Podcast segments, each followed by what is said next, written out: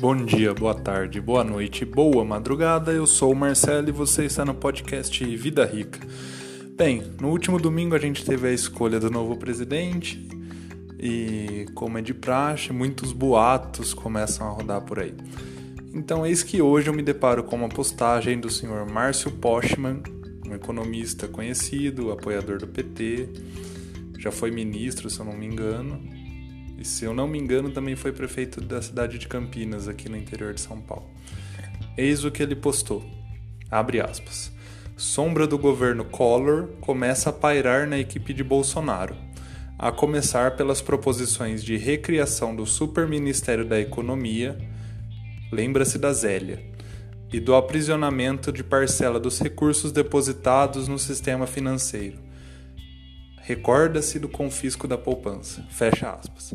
Pois bem, isso eu acho, no meu ponto de vista, que é de uma irresponsabilidade tremenda. Principalmente no mundo de hoje em dia, que existe WhatsApp, Facebook e, e todo mundo e as notícias espalham muito rápido. Isso aqui é um boato de que o governo Bolsonaro poderia confiscar as poupanças, né, os investimentos do, do povo brasileiro. E por que, que isso é de uma irresponsabilidade tremenda? Porque isso, se é um boato, cai no grupo de WhatsApp da vida, pode causar um desastre na economia. Por quê? Todo mundo fica sabendo que vai confiscar o dinheiro. O que o pessoal vai fazer? Vai correr no banco sacar tudo que puder. O que vai acontecer? Banco nenhum, pelo próprio jeito que funciona a economia, tem todo esse dinheiro. Os bancos são obrigados a terem em espécie apenas uma pequena parte do dinheiro depositado neles. Então não vai ter dinheiro para todo mundo. O que vai acontecer? Confusão, quebra-quebra, briga, violência, polícia tendo que entrar em ação, enfim, o um caos. Se vocês se lembrarem, esse tipo de boato já aconteceu recentemente. Quando falaram que o governo ia parar de pagar Bolsa Família ou FGTS, não me lembro bem Daí um monte de gente correu nas agências da Caixa para sacar dinheiro, fez fila tal, e era mentira.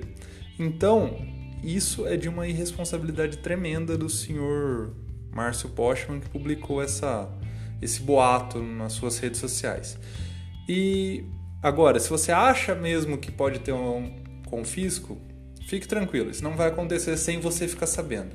Porque diferente do que aconteceu lá no governo Collor, hoje em dia existem mecanismos para proteger o cidadão. É, em 2001 foi aprovada uma emenda constitucional, ou seja, alteraram a Constituição para prever essa situação. E tem lá, emenda 32 do ano de 2001. Diz lá no artigo 62 da Constituição Federal: em caso de relevância e urgência, o presidente da República poderá adotar medidas provisórias com força de lei devendo submetê-las de imediato ao Congresso Nacional. Primeiro parágrafo. É vedada a edição de medidas provisórias sobre matéria. Daí lá no item 2. Que vise a detenção ou sequestro de bens de poupança popular ou qualquer outro ativo financeiro. Traduzindo em outras palavras, o presidente da República não pode é, editar uma medida provisória que vise confiscar a poupança. Para ele fazer isso, ele vai ter que mandar uma, um projeto de lei para o Congresso. Vai ter que passar pelo Congresso. E a hora que passar no Congresso, todo mundo vai ficar sabendo. Logo, você vai ter tempo hábil para ir lá e transferir seus recursos, sacar, mandar para o exterior, comprar ouro, comprar imóvel, seja lá o que for. Logo, é inviável para o presidente fazer isso porque ele perde o efeito surpresa. Então não tem mais como o presidente fazer igual na época do Collor, que ele pegou e da noite para o dia baixou o decreto e sequestrou todo, toda a poupança do povo e que até hoje traz pesadelos para muita gente. Ele precisa passar pelo Congresso, logo perde todo o efeito.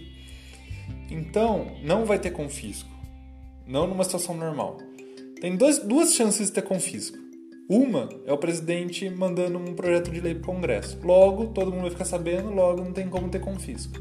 Dois, é o presidente passar por cima da Constituição e sequestrar os bens à força.